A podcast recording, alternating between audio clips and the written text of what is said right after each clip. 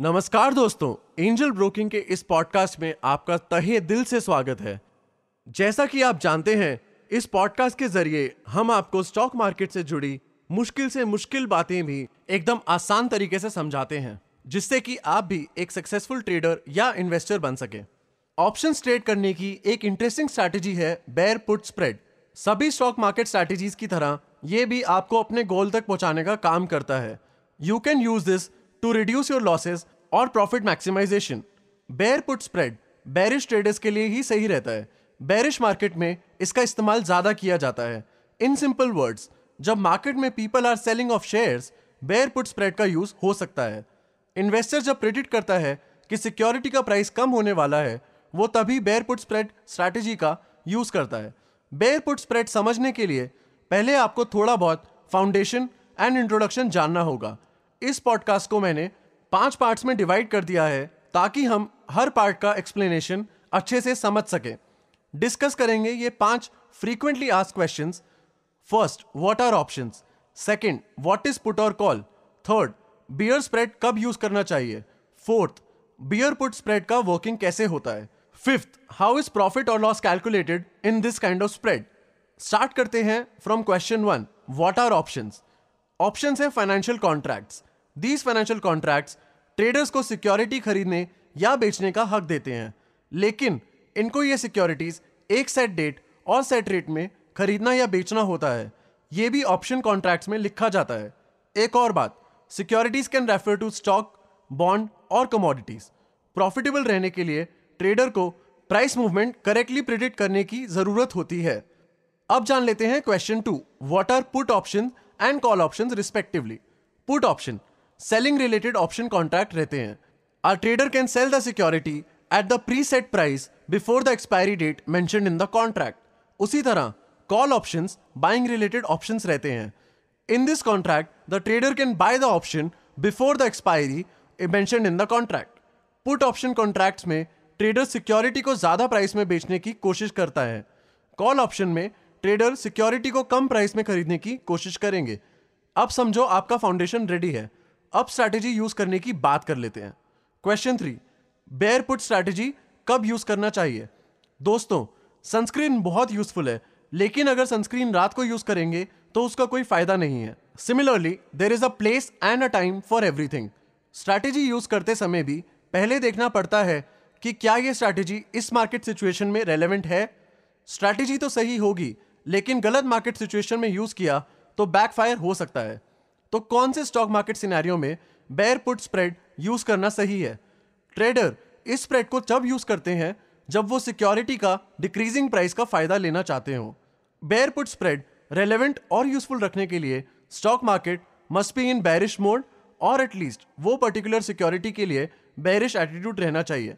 In other words लोगों को वो सिक्योरिटी बेचने की इच्छा होनी चाहिए। There should be more people selling the security than buying it school में इकोनॉमिक्स के टीचर ने क्या बोला था? जब ज़्यादा लोग बेच रहे हैं और कम लोग खरीद रहे हैं, या when supply exceeds demand price कम हो जाता है।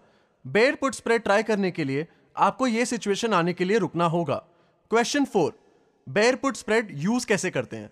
इस स्ट्रैटेजी में ट्रेडर एक ही सिक्योरिटी को एक ही डेट में higher strike price put option का कॉन्ट्रैक्ट लेते हैं और एक लोअर स्ट्राइक प्राइस पे एक और पुट ऑप्शन लेते हैं।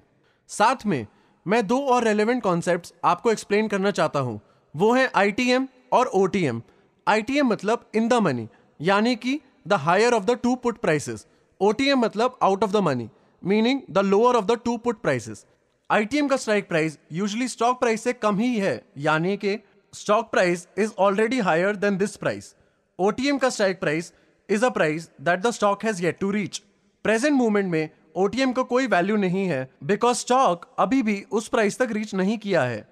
Question number five how is profit और loss calculated in a bear put spread जब ट्रेडर ये दो कॉन्ट्रैक्ट साइमल्टेनियसली लेते हैं, इसका नेट रिज़ल्ट डेबिट होता है। Net debit amount can be reached by subtracting the lower strike price from the higher strike price net debit is used to calculate profit and loss in option contracts maximum loss calculate करते समय you should remember that it is equal to net debit maximum profit का formula is higher strike price minus lower strike price minus direct debit I repeat maximum profit का formula is higher strike price minus lower strike price minus direct debit चलो, एक example देके explain करता हूँ।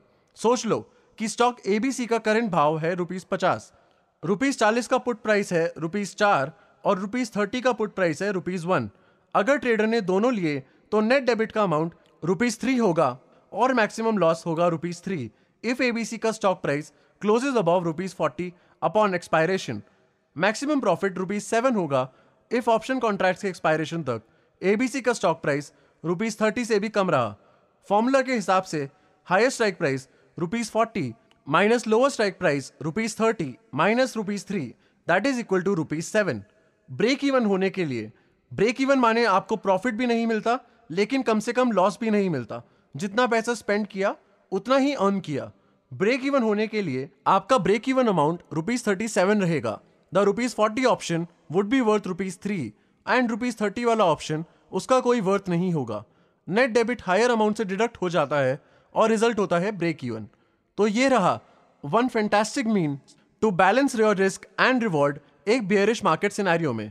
अगर आप bear put spread खुद try करना चाहते हैं तो डाउनलोड करें एंजल ब्रोकिंग ऐप इस ऐप को यूज़ करने से आप आसानी से डीमैट और ट्रेडिंग अकाउंट बनाना सीख सकते हो। ट्रेडिंग के बारे में एक्सपर्ट टिप्स और कई तरह के ट्यूटोरियल्स भी मिलेंगे जो आपको ट्रेडिंग और इन्फॉर्मेशन पाने में हेल्प करेंगे। इसी के साथ ये पॉडकास्ट हम यहीं पर रोकते हैं। उम्मीद है कि आपको पॉडकास्ट पसंद आया होगा। अगर कोई ऐसा टॉपिक है जिस पर आप हमारे एक्सपर्ट्स की राय चाहते हैं तो कमेंट सेक्शन में लिखना ना भूलिएगा। अपना ध्यान रखें एंड स्टे बुलिश